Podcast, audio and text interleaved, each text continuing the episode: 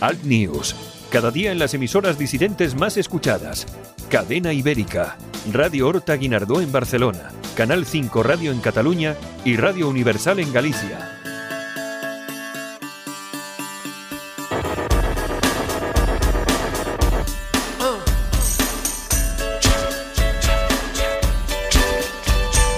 Escuchas Alt News, noticias alternativas en Cadena Ibérica, con Santiago Fontenla.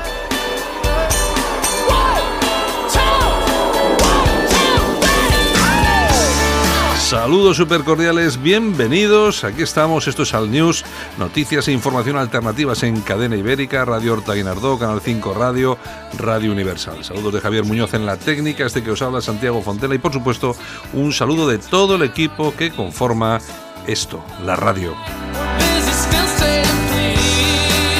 2 de abril del 19 son las 7 de la mañana, bienvenidos.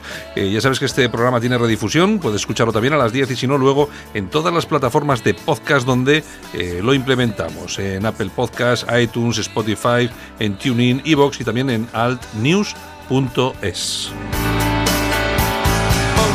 Las temperaturas más bajas de España en Lugo y León, 2 grados, que tampoco son tan bajas, y las más altas en Las Palmas de Gran Canaria, 23 graditos.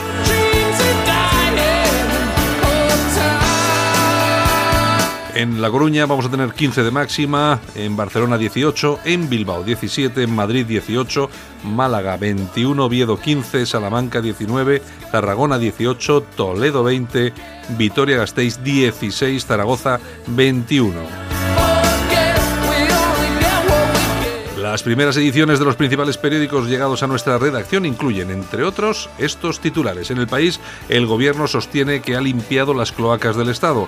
El Parlamento agrava el bloqueo al rechazar las alternativas al Brexit de May. Muere Sánchez Ferlosio, un maestro singular. El PSC fuerza una votación contra la inoperancia de Torra. Erdogan sufre un duro revés con el avance opositor en Ankara y Estambul.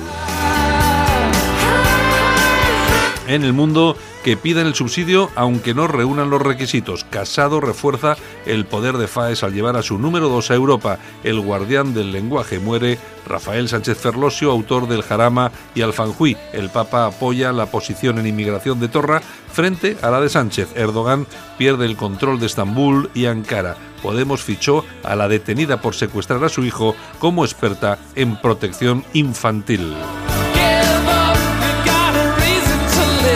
En ABC las autonomías del PSOE lideran la carga fiscal, la Junta de Andalucía imita a Madrid, reduce al mínimo el impuesto de donaciones y sucesiones y se aleja del modelo impositivo socialista. Y en La Razón, Sánchez jugará a la baza del bloqueo para forzar el apoyo de Ciudadanos. Casado abre el aznarismo, la candidatura a las europeas. El PSOE enfanga el debate de las pensiones para atacar al PP. El Brexit blando se abre paso como alternativa al acuerdo de May, detenida la presidenta de Infancia Libre por secuestrar a su hijo.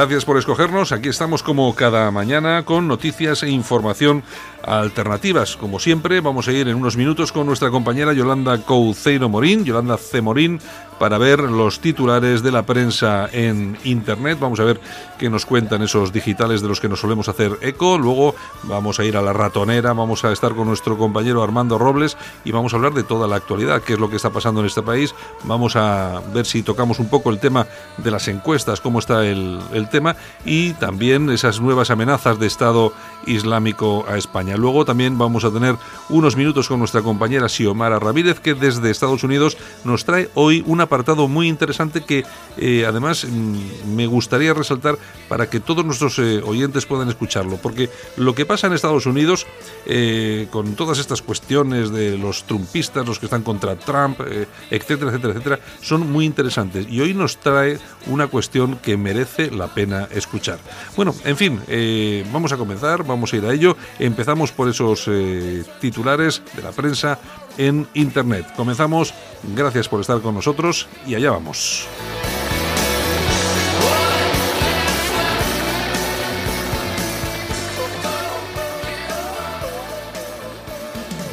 Alt News, un espacio para el análisis de la actualidad, las entrevistas más incisivas y las tertulias más comprometidas.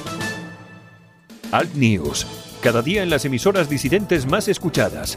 Cadena Ibérica, Radio Horta Guinardó en Barcelona, Canal 5 Radio en Cataluña y Radio Universal en Galicia.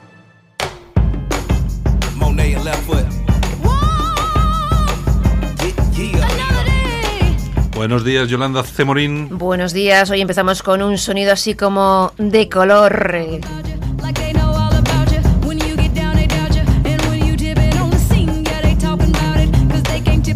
¿Quién es? Janelle Monet.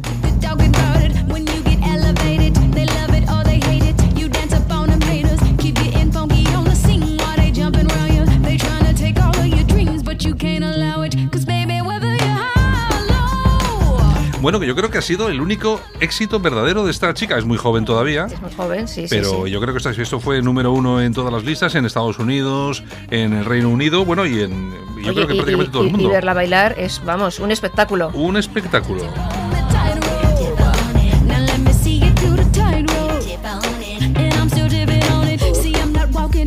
Bueno, cuéntanos algo. Bueno, pues es de Kansas City, afroamericana. Kansas, es de Kansas City. Cantante, actriz, productora. Y bueno, comenzó haciendo musicales en Broadway y después conoció a Big Boy, que es un rapero Ajá. y dueño de la discográfica Bad Boy Records. Es que eh, interviene en esta canción además. Exactamente. Yo te puedo dar algún detalle más de, de la Mona, ¿eh? De la mona. Como por ejemplo que es lesbiana. eh, ya lo sé. Sale con una actriz muy famosa. Que, que no me acuerdo del nombre, pero que ha sido es una actriz muy conocida. Prometo que si me entero lo digo.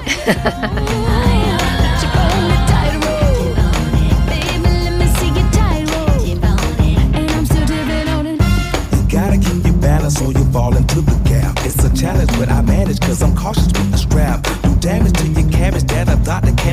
See why you don't Pues este es el Big Boy famoso. Este es el Big Boy, exacto. Bueno, es una manera como cualquier otra de de despertarse. Son las 7 de la que podéis, mañana. po- podéis poner también el vídeo y verlo. El vídeo es espectacular, ¿eh? Exactamente. Sobre todo el baile. El baile es una cosa. Yo de mayor quiero bailar como ella. Se parece mucho, lo que pasa que el, el que lo hacía de otra forma, James Brown, movía los pies de una Sí. forma muy parecida, lo que pasa que esta, esta lo hace mucho más elegante, es muy elegante. Es muy elegante, efectivamente. You. You can rock or you can leave. Watch me tip without you. No, no, no. Whether am I alone? Whether am I alone? I gotta tip on the tightrope. Baby, baby, whether am I alone? Y una voz espectacular, ¿eh? Espectacular. Hay personas que tienen un don. ¿Qué le vamos a hacer? Sí.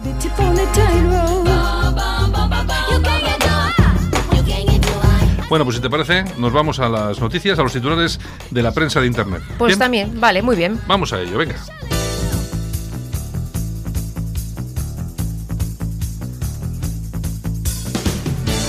Ahora en Alt News, revista de prensa. Los titulares de los medios alternativos en Internet con Yolanda Couceiro Morín. Hay que cambiar esta cuña, hay que poner con Yolanda CM, no Cemorín, con Yolanda Cemorín. Lo que usted diga. Es que ahora, vamos a ver, no, ya sabes que ahora lo que hace la gente no se da cuenta. Eres lo que son tus redes sociales. Es- exactamente, o sea, ¿Y tú? Pues, ¿qué son tus redes sociales? Pues hay mucha gente opinando, dándote leña. Bueno, yo creo que si eh, tomases los apelativos que te ponen, islamófoba. Bueno, de todo, de eh, todo. Bueno, eh, facha, por supuesto. También, también, bueno, también. bueno, bueno, Bueno, también me llaman guapa, todo hay que decirlo. Bueno, o eso- sea, pero lo que menos. Bueno, yo, ya te dicen, ya te dicen, sí, sí. sí, sí, sí, sí. Bueno, en fin. Oye, ya sabes Oye, que. perdona que te diga, pero yo no quiero con esto decir nada. Pero una chica como tú, con tu edad, que ya tienes ya 30 y algo, casi 40. Oye, pero estás muy bien para esa edad. Es ¿eh? que lo digo porque eh, Iván Espinosa de los Monteros Mm. eh, la ha liado un poquillo porque hablaba de las mujeres de Ciudadanos. Entonces Mm. ha dicho, las más guapas son las de Vox. Ya, Bueno, y ahora, es- y ahora le están diciendo tonterías. Es- exactamente. Es que de verdad. Yo de es que no, no lo entiendo. A ver, Vamos a ver, yo conozco chicas en Vox que son guapas. Y otras no. Y en Ciudadanos también conozco. Oye, en Ciudadanos es una chica guapísima, esta, la de Madrid, ¿cómo se llama? Inés Arrimadas. no, no, Inés, bueno, Inés Arrimadas es guapa. Lo que pasa es que me parece muy sosa, es un pan sin sal. Pero, Villafís. Villacís. Villacís. Villacís, aparte de que además parece que con su marido, su marido saben manejar bien la pasta, que es muy importante. Es muy importante. Pero ella es muy guapa, ¿eh? Bueno, es que hay mujeres guapas en todos los sitios y feas también. Oye, en Podemos. También hay chicas guapas. Hay un par de chicas guapas en la, en la Asamblea de Madrid. Sí. Había una. Sí, sí, no me- una de pelo cortito así. Sí, una de pelo sí, no me cortito, una, chica Mm. muy guapa y tal. Vamos a ver, eh, es que me parece una chorrada. Y claro, y, y si Iván Espinosa dice, no, es que las más guapas tal. Y si dice, y llega a decir eh, Rocío Monasterio, los chicos más guapos están en Vox, pues no hubiera pasado nada. No, pero- Mm. porque tenemos este rollo encima del machismo, Ay, del de heteropatriarcado y no sé qué. Un horror, un horror, un horror. señores. ¿Qué más? Bueno, pues eh, atención a los parados que tenéis más de 52 años, Ay, Dios mío. porque mm, Zeta Pedro dijo que iba a dar una paga pues para Sí. las personas. Pero pues ya- no, ya- que va a ser que no, que ya se ha arrepentido, que dice que no, que esto es un lío. O sea que Hay, hay problemas, he leído que había problemas y que, Mm. que, que de momento que lo han de suspendido. nada, nada, nada. Eso sí, se sigue teniendo 130.000 euros para la ropa de sus choferes. ¿eh? Para eso sí, ¿no? Eso sí, eso vamos, que no falte de nada. Bueno, ¿qué más? Y bueno, también tenemos a, a Borja Semper. Eh, y otro, otro, otro. Ha dicho eh, que Vox no es competencia para el PP vasco. Que digo yo que seguramente eh, será competencia para Bildu. Sí, sí, seguro que. Que igual es que... No, Vox, Vox le va a quitar los votos a Bildu, no te preocupes. Tú, tú- tú tranquilo, Borja, que no pasa nada. Ya verás tú. Vale, el día- majetón. El día 29 ya verás tú. Borja Majetón. Es que esto, de verdad, me río por no llorar. No, ¿Qué a, mí, a vamos? mí lo que me preocupa, a mí lo que me preocupa, pues yo no soy del PP, pero lo que me preocupa Pues yo sí, es, y me preocupa. es la falta de análisis que tiene que la- o sea, son incapaces de analizar la realidad. Es una cosa que me no sé, no sé. Así me- nos va a ir, así nos va a ir. No sé, no sé. Dios mío, Dios mío. Bueno, ¿qué en más? fin, alertadigital.com. Venga, vamos con ello. Solo prensa negra prohíbe la entrada a un acto electoral a periodistas de raza blanca en Estados Unidos. Me parece muy bien. Ha sido en Savannah, en Georgia, eh, donde un reverendo llamado Clarence Williams organizaba un acto electoral eh, pues con dos candidatos a la alcaldía, una ciudad de 150.000 habitantes. Que no es Y- pequeña, que no es pequeña. Y entonces en la entrada había un cartel, solo prensa negra. A los blancos, ni agua. Ni agua. Bueno, eso lo llega, eso lo llega a hacer un- uno de, de- de Trump. Bueno. Imagina- imagínate, lo ahorcan allí Lo mismo. ahorcan directamente. Lo ahorcan allí mismo. Pero como no era de Trump, pues ¿qué le vamos a hacer? No, pero es que Así. es, es increíble. Y luego, sobre todo, racismo, Lo, que me, lo que me preocupa a mí de todo esto no es que se produzca el hecho, que ya es malo, sino Que no que, le no dan tenga, importancia. no tenga ningún tipo de repercusión porque nadie le da importancia a Exactamente. asunto. Eso es lo malo. Es una cosa- Eso es lo malo. En fin. Por cierto, ¿te gusta mi nuevo reloj? Me gusta, Vale. me gusta. Venga, ¿qué A- más? Azul y rojo. Sí. de eh, casoaislado.com Bueno, tú tú azul y rojo era el logotipo de Fuerza Nueva. y de tantos otros. Venga. Ay, señor. Detienen a una banda de marroquíes tras robar eh, 25 coches y desvalijar 8 farmacias en Madrid. O sea, lo que viene siendo enorme costumbre de vez en cuando. Sospechosos habituales, se dice. Exactamente, exactamente. Venga, ¿qué bueno, ramblalibre.com. Los partidos políticos pescan sus candidatos en un coladero común contaminado. ¿En un coladero o un caladero? Perdón, un caladero, un Ah, caladero. vale. Ay, señor, señor, señor, que estoy espesita esta mañana. Ciudadanos pescó a Clemente en el PP, a Soraya Rodríguez en el PSOE y así un largo etcétera. Corbacho, Bauzá, Gil Lázaro, en fin. Sí, así van las cosas. Exactamente. ¿Qué más? Bueno, la tribuna del País Vasco.com. Venga, vamos. Una niña de León de tres años no acude a clase en Vitoria porque la obligan a hacerlo en euskera. Resulta que el colegio que está al lado de su casa pues no da clases en castellano Qué y tiene que desplazarse a no sé cuántos kilómetros si quiere una, Qué raro, un ¿verdad? colegio en Qué castellano. raro. Es que claro, esto lo oímos, lo oímos de Cataluña, de Baleares. Lo que pasa es que llevamos aquí muchísimo tiempo sufriendo estas cosas. Exactamente, ¿Qué exactamente. Bueno, seguimos. okdiario.com. La policía detiene a la asesora de Podemos en protección a la infancia por secuestrar a su hijo. Se llama María Sevilla. Y bueno, al hijo Tú lo, te- tú mira qué protectora de la niña. lo tenía en, uno- en un lugar oculto ahí sin escoralizar en el campo de Tarancón. ¿Qué te parece? O sea, es, in- es, es increíble. y es, es presidenta de una asociación que se llama Infancia Libre. Sí, claro, libre, Libre en el campo, allí Sí, donde tenía su campo. hijo, ¿no? Bueno, y ahí hay que añadir un titular que es estupendo, que es eh, de Minuto Digital. 11 menas detenidos en Tarragona por agredir sexualmente en grupo a, A una menor. 11 menores extranjeros no acompañados, los famosos menas, han sido detenidos por los Mossos como presuntos autores del delito de abusos y agresión sexual a una chica menor. Es, eh, ha informado un, un medio, un medio digital que se llama Porta Enrere, que es de la zona. La detención se llevó a cabo el pasado jueves 28 de marzo y los hechos eh, con la agresión sexual habrían tenido lugar el pasado 19. El grupo de los 11 detenidos son residentes del centro de acogida taraconense La Merced y agredieron sexualmente a la chica cuando ésta iba bajo los efectos del alcohol y de las drogas, lo de siempre. Claro. La chica también sería una menor extranjera no acompañada, es decir, que puede ser que al final yo me lo guiso, yo me lo como. La agresión sexual se produjo el 19 de marzo en el Parque del Anfiteatro o Parque de las Granotes, en Tarragona, en el Anfiteatro Romano. Y la detención de los 11 jóvenes se llevó a cabo después de que la chica interpusiera la denuncia ante los Mossos. Vamos a ver qué sale de todo esto. Porque no sabemos cómo va a acabar el asunto, pero eh, a mí me da igual que la chica sea no acompañada, acompañada. Era una menor y Era- punto. era una y la han violado. Y la han violado entre 11. A mí Exacto. eso me parece una gravedad eh, absolutamente enorme. Y por supuesto, mm, me imagino, y no sé, vamos a ver si vemos concentraciones feministas protestando por esto. Me va a dar que no. Venga, ¿qué más tenemos? Nos vamos a las toñejas. Pues venga, vámonos. Pues para el Papa Francisco. Uy, el papilla. Pobre papa. Pues a cuenta del muro, que dice que el que levanta un muro termina prisionero de ese muro. Que digo yo que en el Vaticano no hay muros. Pues mira, hay unas fotos. eh, Sí, he publicado hay- en Twitter. Mira, tú has publicado en Twitter una que se. Pero es que luego te han, Hay más, te han te han respondido eh, y dice: eh, impresiona desde el aire, que es la Sí, que has sí, puesto, sí. Pero míralo de cerca. Y aparece un muro que igual tiene 50 metros de altura. Exactamente. Pero mira, vamos, tú fíjate una cosa. Todos los que más protestan por los muros son los que utilizan los muros. Mira, te lo cuento. Sí, sí. El Papa, ahí tiene sus muros. Pablo Iglesias, su Sus casa muros. bien rodeada. George Soros. Menudo muro tiene. Publicaste tú un vídeo sí, de la sí. casa de George Soros con un, muro alrededor de toda la finca de más de tres metros de altura. Es decir, ¿para qué os ponéis muros si estáis en contra de los muros? Dejar que la gente entre libremente a vuestra casa y coja la comida de la nevera. En Moncloa que no haya muros. Claro, cachocapullos. ¿Por qué no lo hacéis así? Claro, porque si sufre, si sufre el ciudadanito de a pie, el obrero. eh, No pasa nada. No pasa nada. Pero claro, si sufren las urbanizaciones de ricos y vosotros. ahí- Villatinaja que no me la toquen. efectivamente. Bueno, ¿qué más? Pues aplausos. ¿Para quién? Pues se lo vamos a dar a Arturo Fernández. Bueno, pues muy bien. ¿Por qué concretamente? Pues porque está un poquito malito y entonces le vamos a animar con unos aplausos al chatín. Al chatín. Al chatín. Bueno, pues muy bien. Pues dicho y hecho. Bueno, pues nada más por Nada hoy. más por hoy. Pues ya yo, sido- has- yo que me voy. Ha sido bastante. Ale, tú, Ale, a por los bollos de mantequilla. Venga, un besito, hasta, Hasta mañana. luego. Solo para los valientes que quieren un medio de comunicación alejado de lo políticamente correcto y de la realidad cocinada por los grandes medios de comunicación. Alt News. Somos diferentes. Somos alternativos. Con Santiago Fontenla. En Alt News, La Ratonera, un espacio de análisis de la actualidad con Armando Robles y Santiago Fontenla.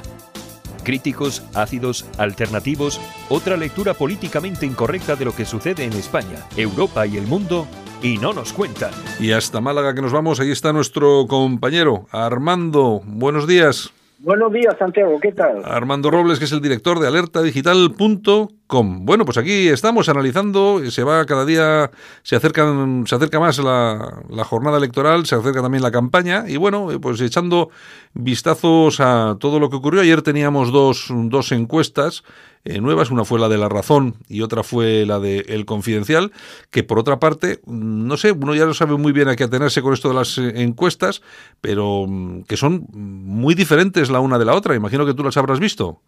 Sí, sí, completamente tan distintas que una le da mayoría absoluta al bloque de la derecha, Mm. concretamente la encuesta de la razón, y la del confidencial es justamente todo lo contrario. Aunque sí, ambas coinciden en un dato, Santiago. Sí. En una subida parece que el Partido Popular se está recuperando. Oye, no es un dato baladí el que ofrece la razón, que habría recuperado, según esta encuesta, evidentemente, de Report para la razón, habría recuperado 200.000 votos en una semana, cual es una cifra Sí, ahí se está, sí, ahí se está, se están moviendo eh, los datos que da la razón.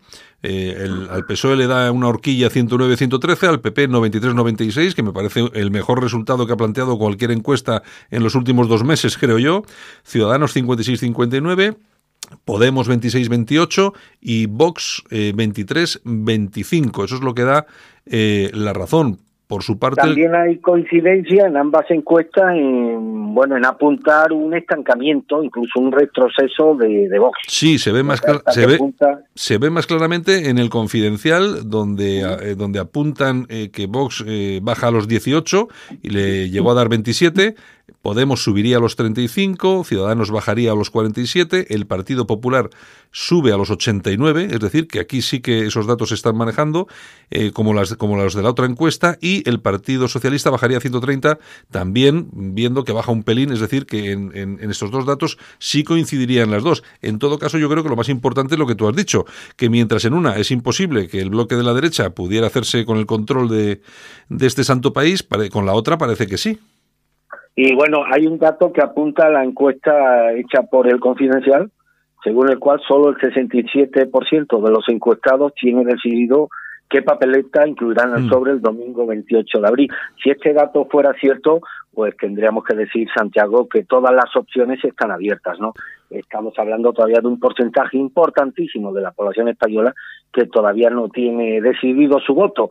Por lo tanto, pues todas las opciones están abiertas. Pero bien es verdad que hay coincidencia respecto al posible remonte del Partido Popular y a un estancamiento de, de voz, cosa que bueno, que tampoco me resulta sorprendente. El PP está haciendo una muy buena campaña en redes sociales, que yo creo que era una de las asignaturas pendientes que tenía el Partido Popular. Está haciendo una gran campaña en redes sociales, está editando unos vídeos cortos fantásticos, además dan una imagen de frescura, de cercanía con los candidatos, tocando además temas muy concretos, vídeos de apenas un minuto, tocando temas muy eh, concretos que tocan la sensibilidad de la, de, de la gente y demás, ¿no?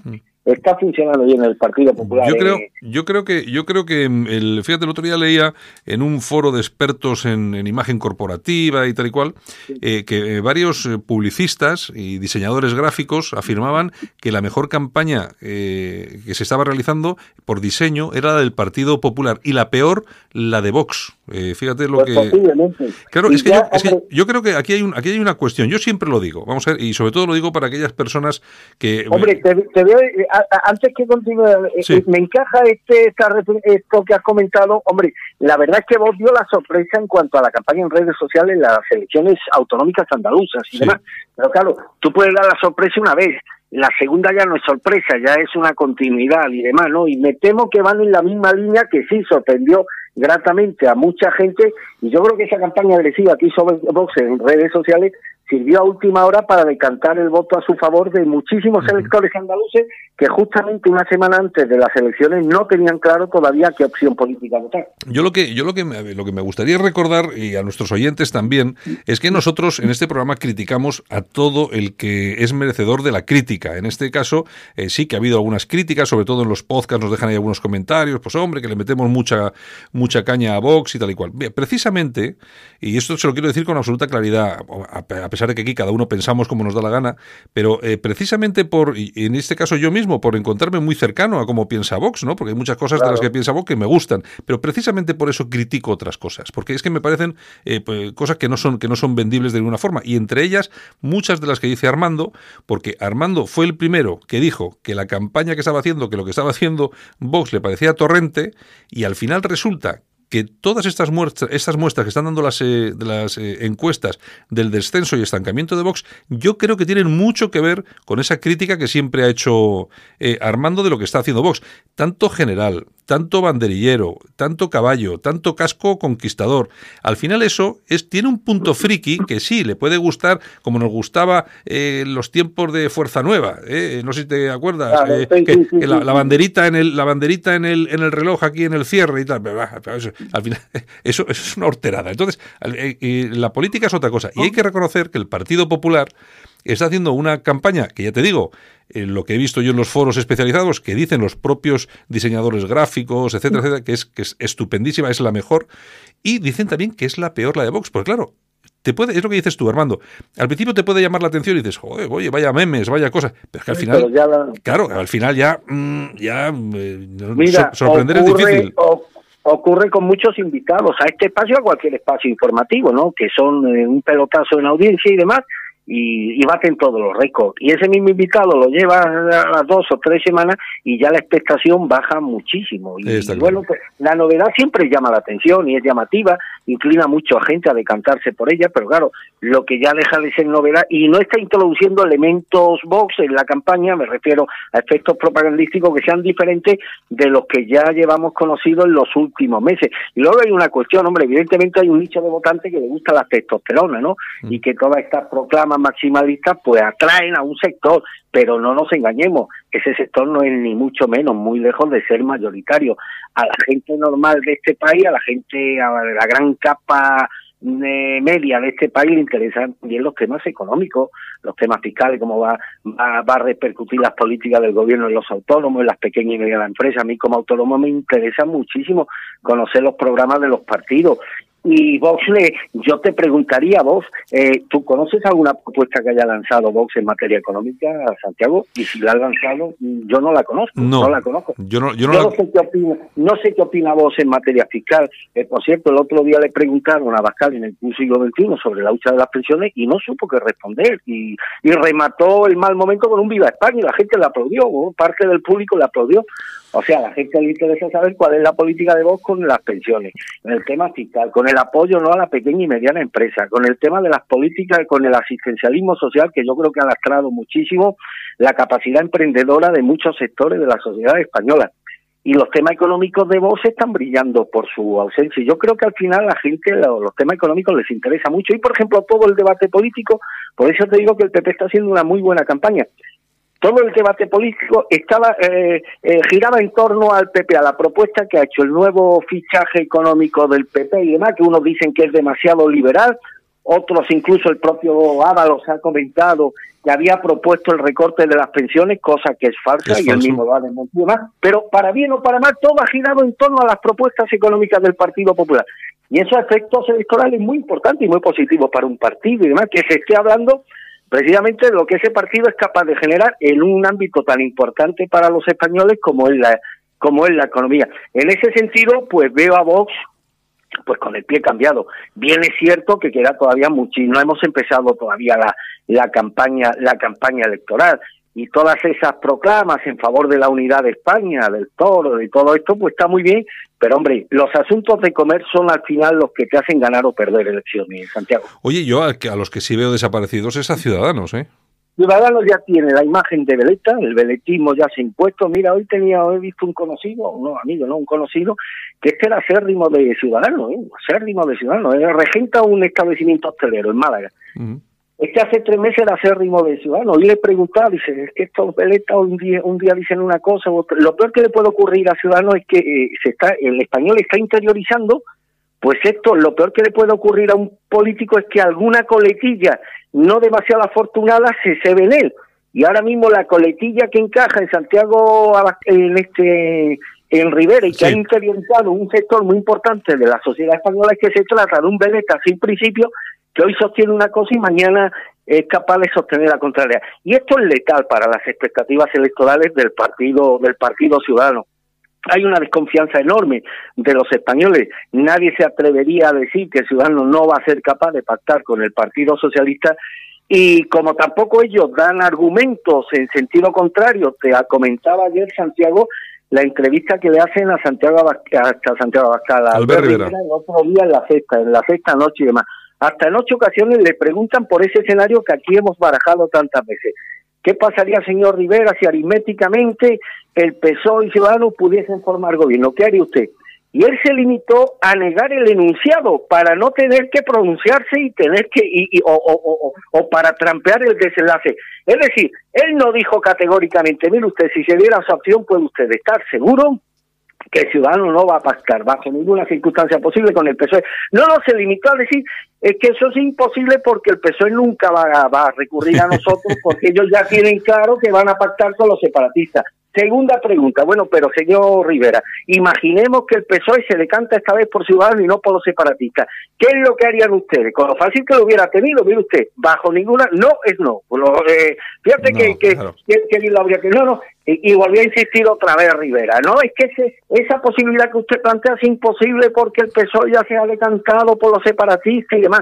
Y hasta en ocho ocasiones no fue capaz de negar rotundamente, que es lo que hubiera hecho seguramente Casado, a Casado le plantean esa posibilidad, incluso al propio Abascal, y no hubieran tardado nada en descartar esa opción, pues no la descartó, simplemente se limitó a desacreditar el enunciado para no tener que pronunciarse sobre el desenlace, Pero tú- o pero tú mejor mira- dicho, para plantear el desenlace. Pero y tú- estas cosas la gente las persigue, Santiago. Tú fíjate, pero tú fíjate las, las órdenes que están llegando desde París a, Claro. a Albert Rivera. Eh, vamos a ver, los acuerdos de Macron con los socialistas para las elecciones europeas ya indican el camino que quieren establecer aquí en España. Y por supuesto, ya le han mandado los avisos necesarios a Rivera para que no pacte con Vox. Es decir, ahí hay una cuestión que es importantísima y es que eh, aquí mm, eh, no sé no sé por qué, no sé exactamente qué es lo que hay ahí, pero parece ser que los franceses con Valls aquí, que parece que es su embajador, eh, mandan mucho dentro de Ciudadanos.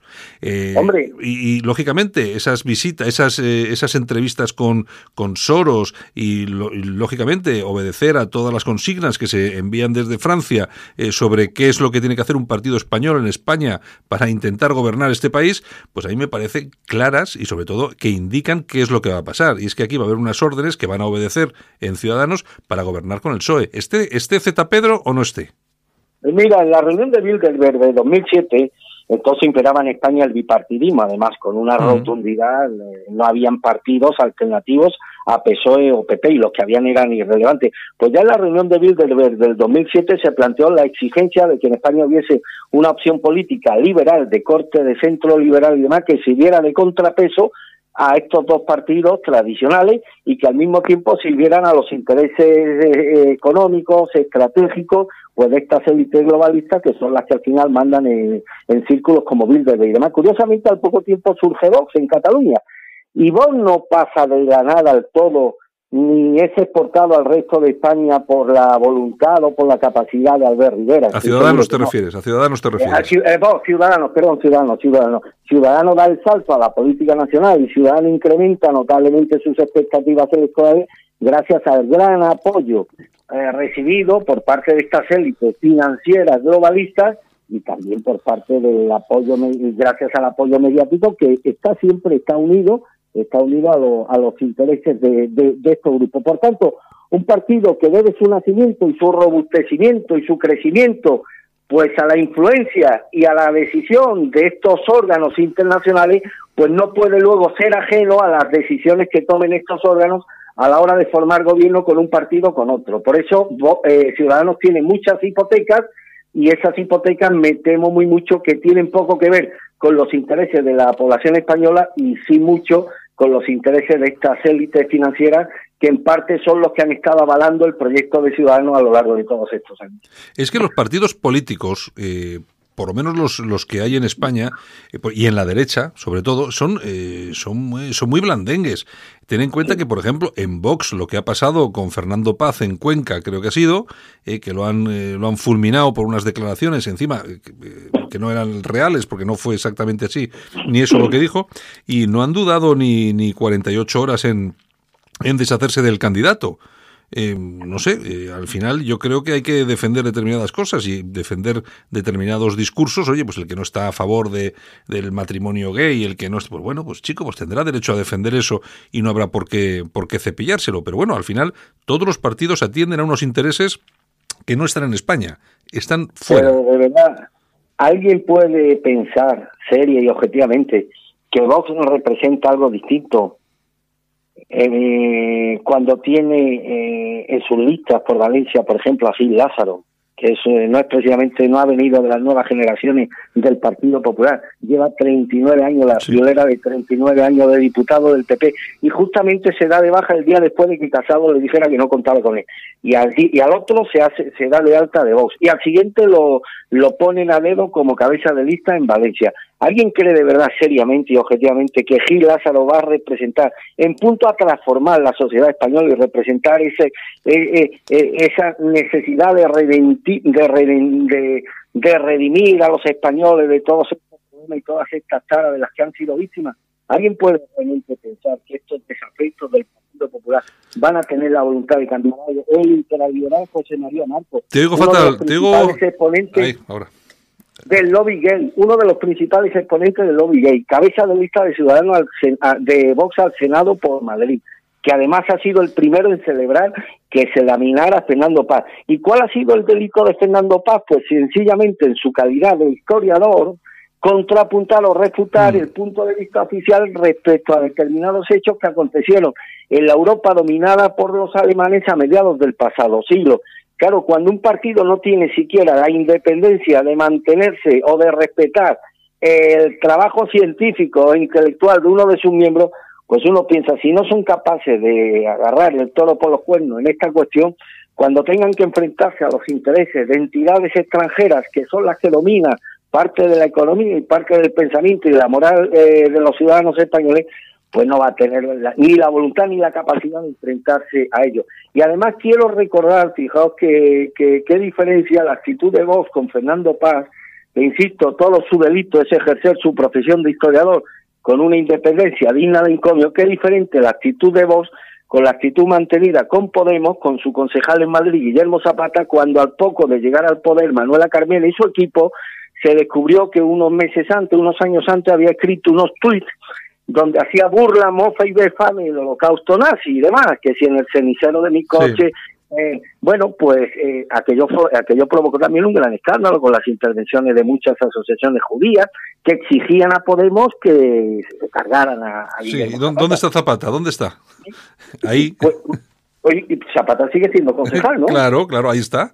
Zapata, y ahí está, por eso, señores, estos patriotas de nuevo cuño, que no se dan tanto de patriotas, porque no han sido capaces de resistir un pulso, un pulso a las comunidades judías de España, cuando las comunidades judías se pusieron serias y le dijeron al señor Abascal, Abascal, lamíname a este individuo o la vas a tener con nosotros. Y tardó 24 horas, mucho menos Abascal, en cargarse a Fernando Paz. Podemos recibir las mismas presiones por parte de estas mismas comunidades judías y Podemos no torció, Podemos no se arrodilló y Podemos apoyó a su concejal en Madrid. Eso sí, el hombre luego pidió disculpas y demás, pero esta es la diferencia entre un partido que se llama patriota, pero que a la hora de la verdad antepone los intereses de grupos de presión extranjeros a los intereses de un ciudadano español de otro partido, que es el paradigma del antipatriotismo y del antiespañolismo, pero que sin embargo a la hora de la verdad antepuso, supo anteponer los intereses de un compañero, como debe ser, a los intereses de grupos extranjeros. Por eso esto del patriotismo, pues hay, esto es como el valor en la milla antiguamente, Sí, ¿no? se presupone. Que se supone, ¿no? Aparte, pues esto del patriotismo, además de suponerlo, hay que acreditarlo, ¿no? Y en este caso, Vox no lo ha acreditado con su candidato en Albacete, Fernando Paz. Pero veo que para un sector de este partido, este tipo de cosas, Santiago, además un sector de este partido que provienen de las camisas pardas y demás, que provienen de la derecha más, Sí. más más eh, incluso con connivencias con grupos neonazis europeos este tipo de cuestiones, el caso Fernando no le generó ningún tipo de contradicción moral. Yo no sé si es que el fanatismo ha arraigado en un sector de esa militancia que hoy tiene voz o es que realmente las expectativas que esta gente tiene de índole económica pues son más poderosas que el mantenimiento de sus principios a la hora de defender a un hombre honrado que lo único que ha hecho en el ejercicio de su actividad profesional es dar un punto de vista diferente al que se ha establecido como oficial en toda Europa y en todo y en todo Occidente. Bueno, y por otro lado, y vamos acabando, pero no quería dejar de hacer una referencia a las nuevas amenazas que el desaparecido, entre comillas, Estado Islámico ha realizado a España. Os mataremos mientras siga latiendo nuestro corazón. Nos han vendido que Estado Islámico está vencido, nunca más lejos de la realidad. Lógicamente no es lo que era hace unos años, pero sigue habiendo miles de personajes de estos sueltos por el mundo y se han producido tres amenazas contra España por parte de estos yihadistas en lo que va de año. La primera, que se ha conocido ahora, se produjo el pasado 22 de febrero, cuando un grupo de Estado Islámico publicó en un canal de Telegram un vídeo subtitulado en varios idiomas y entre ellos, por supuesto, el castellano en la filmación en la que aparecen cuatro individuos armados y embozados. Se dice, entre otras cosas, enemigos de Alá, os mataremos mientras siga latiendo nuestro corazón. Cinco días después, otra franquicia del Daesh publicaba un cartel en varios idiomas, entre ellos en español, con una imagen de Baghdadi en el que se anima a los lobos solitarios para que cometan atentados contra objetivos en los países de la coalición internacional. Y la siguiente amenaza se produjo el 19 de marzo, es decir, hace unos pocos días, tras el atentado contra dos mezquitas en Nueva Zelanda y los grupos Al-Qaeda y JNIM, el que en, en- su, en su nombre en árabe es eh, Hamad Rusa al-Islam Wai Muslimin, es un poco complicado, pero es así, y bueno, y la franquicia del Magreb Islámico hicieron público otro comunicado en el que anunciaban una venganza, ojo por ojo, diente por diente. Lo preocupante, según numerosos expertos, pues es que los terroristas hacían dos referencias a España. Esto nos, y, al- y a los cruzados, que lógicamente somos nosotros. Esto no, se ha, Claro. esto no se ha acabado para nada, ¿verdad, Armando? No, y esto además eh, nada que deba sorprendernos, y esto me recuerda pues el cuento del escorpión y la rana, ¿no? Y la pulsión natural de esta gente es incrustar su mortífero veneno pues en el cuello de la rana, en este caso la rana somos todos nosotros. Pero ojo, Santiago, si, extra- si te extralimitas en tus críticas, aunque se trate del Estado Islámico, porque ahí tenemos a los bien a los, a los bien pensantes miembros de la Asociación Musulmana contra la Islamofobia eh, que están siempre prestos a poner una demanda judicial contra cualquiera que se atreva que se atreva a cuestionar o a denunciar estas cosas con el rigor y la contundencia que merecen. Y el problema no es que la Asociación contra la Islamofobia plantee ya querellas por doquier, sino que hayan todavía fiscales y jueces que las admitan a trámite y que algunos nos den el susto como me lo dieron a mí de tenerme detenido por espacio de siete horas. Es decir, que estas cosas, que lo del Estado Islámico, ¿lo has visto? Yo no lo he visto en los medios de comunicación, este tema, Santiago. No, Pero claro. es que empieza a cundir en los periodistas españoles el miedo, el temor acervo, no enfrentarse al Estado Islámico, que sería lo normal, sino enfrentarse a esta asociación de musulmanes contra la islamofobia, que ya está resuelta a querellarse contra cualquiera que se muestre crítico contra el Islam como exponente de la violencia, como ha, acreditado el Estado Islámico a lo largo de toda, de toda su historia. Y esto sí que es lamentable, porque aquí ya no está en juego la dignidad del pueblo español, que también, aquí está en juego uno de los principios más maravillosos que además consagra la Constitución española, que es la libertad de La expresión. libertad de expresión, sí, sí. La libertad de pensamiento. Y estos canallas están cercenando esta libertad en muchísimos periodistas que se tienen que autocensurar porque nunca es agradable enfrentarte a una demanda judicial por un asunto relacionado con la inducción al odio, la xenofobia o la islamofobia. Y este es el estado eh, en el que se encuentra hoy la sociedad española y yo espero, yo espero, si finalmente gobierna el, bloque de la derecha, que tanto el Partido Popular como el Partido Vox pues tengan la voluntad de hacer frente a este tema que, insisto, está cercenando ya no la dignidad de los españoles, sino la propia libertad que es uno de los principios sin los cuales no se puede vertebrar una sociedad democrática ni civilizada, y que cojan este asunto y le den la solución que la, la gravedad del momento político exige y requiere. Es que va a llegar un momento, de hecho ya está ocurriendo, que los periodistas no se atreven a mencionar siquiera ante un caso delictivo, ante una violación y demás, no se atreve a mencionar al autor de esa violación para no ser identificado, si, si, si pueden identificarlo como miembro como o como procedente de algún país islámico por temor precisamente a ser tachado de islamófobo. Mm. Y esto me parece a mí absolutamente grave y dramático. Y espero, insisto, esto ya es una cuestión política, desde aquí poco podemos hacer. Yo espero que el Partido Popular y Vox tengan la voluntad de solucionar este asunto que conculca y de qué forma el derecho a la libertad expresiva de millones de ciudadanos españoles. Pero luego vamos a lo, a lo no puedo ser tampoco demasiado optimista en este campo, porque si Vox ha laminado, ha laminado a un dignísimo candidato simplemente por contrapuntar el punto de vista oficial respecto a determinados hechos históricos acontecidos en Europa, es pedir mucho pensar que Vox se va a enfrentar a esta asociación o a estos grupos de presión que realmente están decididos a que el Islam, a que cualquier crítica al Islam pues se convierta en España como desgraciadamente ya se está convirtiendo en un tema tabú. Y esas autorrestricciones que ya se están haciendo los periodistas a la hora de no informar sobre hechos que puedan herir la sensibilidad de los musulmanes, pues me parece que es uno de los de los eh, de los acontecimientos más dramáticos y más graves que que puedan que puedan decirse hoy sobre la democracia española.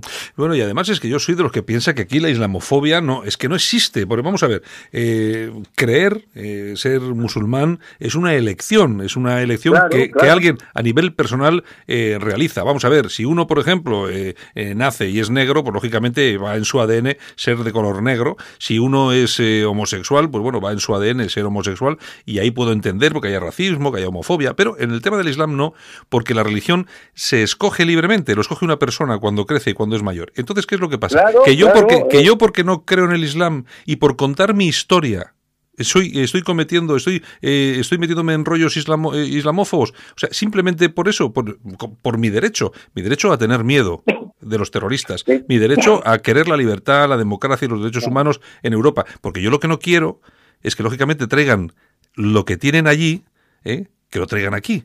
Y por eso soy islamófobo.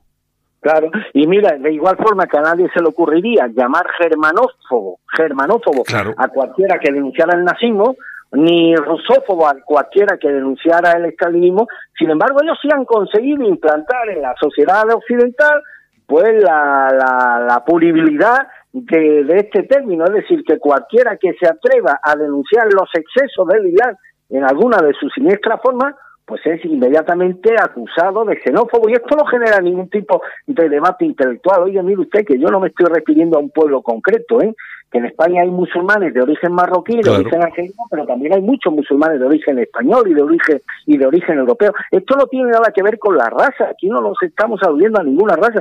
Sin embargo, esto ha sido aceptado primero por los medios progresistas, por las instancias progresistas y empieza a ser interiorizado por un sector elevadísimo de la población española, los que tenemos la oportunidad de comunicar o de expresar lo que pensamos a un número determinado de ciudadanos, que nos imponemos esa autorrestricción a la hora de mostrarnos comedidos en cuanto en, cuan- en lo que a la crítica al Islam se refiere, no a estas expresiones violentas del Islam. Insisto, y yo creo que esto es uno de los balances más negativos que se pueden hacer de la democracia española, Santiago. Que- Bueno, que- Bueno, pues ya- no, no. No, no, dec- no, decirte que ya veremos a ver qué es lo que pasa porque ese este tema no apunta no apunta a buenas formas y buenas maneras y me imagino que se irá que se irá complicando. Voy a poner una cuñita, eh, Javier, ponemos una cuñita y volvemos ahora ahora mismo. Cuando miro hacia atrás, me veo mayor. Apenas recorría unos pocos kilómetros, pero año tras año me volví más rápido. Año tras año llegaba más lejos y me sentía más útil, más eficiente, más moderno. Sí, ahora que cumplo 100 años, me siento más vivo que nunca. 100 años más joven. Metro de Madrid. Comunidad de Madrid. En Alt News, las opiniones de los más relevantes protagonistas de la información alternativa. Bueno, Armando, pues yo creo que hemos dado un pequeño repaso a algunas cuestiones importantes e interesantes y mañana será otro día, que decía aquel. Me, per- me permite simplemente Sí. un recordatorio. Sí, sí. El día de ayer nos dejó el escritor Rafael Sánchez Pelosio, que como sabes fue premio Cervantes en 2004 Ujú. y su novela más conocida, de- por mucho conocida, es El Jarama, que fue premio Nadal eh, en 1955. Se nos fue Camilo José Cela, se nos ha ido Sánchez Pelosio. ¿Qué escritor relevante podíamos mencionar o destacar de los que tenemos actualmente en España, Santiago? ¿Puede, puede Reverte Haces, y haces ya haces la pregunta sabiendo que la respuesta es complicadísima. Eh, eh, esto que esto que evidencia, pues desgraciadamente el páramo cultural, el enorme páramo cultural que ha traído aparejada la democracia española. Y esto no es una crítica, es una obviedad, es una obviedad. Díganme ustedes qué escritor relevante que pueda competir internacionalmente con los mejores del mundo, qué artista, qué, qué, qué, qué músico, qué filósofo mm, podemos ahora mismo, de- nos podemos enorgullecer ahora mismo de sentirlo, de tenerlos como compatriotas. Desgraciadamente, el páramo cultural que vive la sociedad española es absolutamente lacerante e indignante, Santiago. La verdad es que no hay. Ya sé que cuando haces la pregunta es porque la respuesta es eh, muy difícil, por no decir imposible. Es que ahora mismo la cuestión, las cosas están como están. Sí que tenemos, sí que tenemos, eh, lógicamente, escritores, sí que tenemos tal, pero son, vamos a llamarlos. mm, Hombre, la palabra exacta habría que decir que es mediocres en comparación con los otros artistas y escritores que has comentado. Pero es que es la verdad, es que no hay nada que resalte. La verdad es que no hay nada que resalte. Si hoy se tuviera que hacer la codorniz, como se hizo en la época del franquismo, con primeros espadas de la literatura, del humor, del humor del absurdo, típico, este, eh, Miura y demás, ¿Con qué mimbres humanos se contaría para poder hacer una revista que tuviese el ascendiente, el prestigio y la importancia que en su día tuvo la colonia? Insisto, la, esto es la España franquista, supuestamente aquel régimen que odiaba la cultura, pero de la que brotaban como hongos escritores, artistas que desgraciadamente no están brotando en la democracia española. Por tanto, algo habremos hecho mal y nos toca en este sentido pues asumir la autocrítica, ¿no? Hombre, algo, hemos hecho mal, pues bueno, a nivel educación, pues eh, lo, hemos, lo Claro, hemos hecho, lo hemos hecho muy mal y luego que aquí lo que se ha valorado es regar de subvenciones de, de determinados chiringuitos entre comillas culturales y, Claro, y claro. dejar y dejar a otros que se que se mueran en el olvido que es donde están seguramente los eh, los grandes creadores o estaban los grandes creadores de literatura de música de, de- pintura etcétera etcétera y o que se han ido fuera para intentar eh, progresar o simplemente aquí se han tenido que dedicar a otras cosas porque no había por dónde salir porque eh, vamos a ver la política de la subvención lo que hace es eso que es la- lo que el ciudadano la, no es- no- lacra- lacrar el talento, o sea, Exacto, es que, es- claro, es que la- las personas no se hacen a la idea de que la, Claro. su- la subvención lo que hace es cargarse el talento que tenemos en España y en cualquier sitio. Está. Pues hace poco se nos fue Miguel Delibes, otro exponente de la cultura española con mayúsculas. Hoy se nos ha ido Rafael Sánchez del Ocio. Nos quedan ya muy poquitos, muy poquitos. ¿eh? Pues, eh, López eh, eh, Reverte puede ser el, el, el mayor exponente de la literatura española, pero claro, a Reverte con cualquiera de Claro. estos